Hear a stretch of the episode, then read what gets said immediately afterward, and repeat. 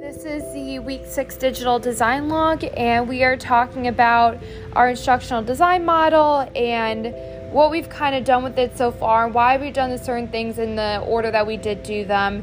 So I have the ADDIE design model, and the reason why I have it is because I originally had backwards design like I talked about last week, and I decided to switch because I started to realize it's more important to think about your learners and their needs before you do the outcomes, because you might have students that need different goals, or maybe they can't reach some of the goals that you made if you did the outcomes ahead of time.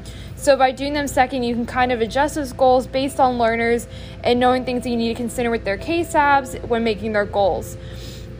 Another thing is you want to think about how you're going to deliver the content that's best for your students before you create it.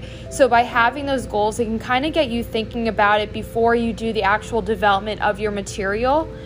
One thing that I kind of noticed is that there really isn't area to differentiate the goals, just because thinking about it, I might have a student that's an ESL student that's reading 4 levels behind another student, which can be significant. And there's no way to really differentiate that. Another thing is it didn't really talk about required resources that you need. I know that's something that the ADDIE design model talks about, is what resources do you need to make this material best for your students. And there was no spot to really think about that. So that's kind of, I guess, mixed in with the multimedia development, but that's just what I noticed this week. But overall, it definitely makes sense that you talk about your learners ahead of time, think about what you need for them before you do the outcomes and objectives.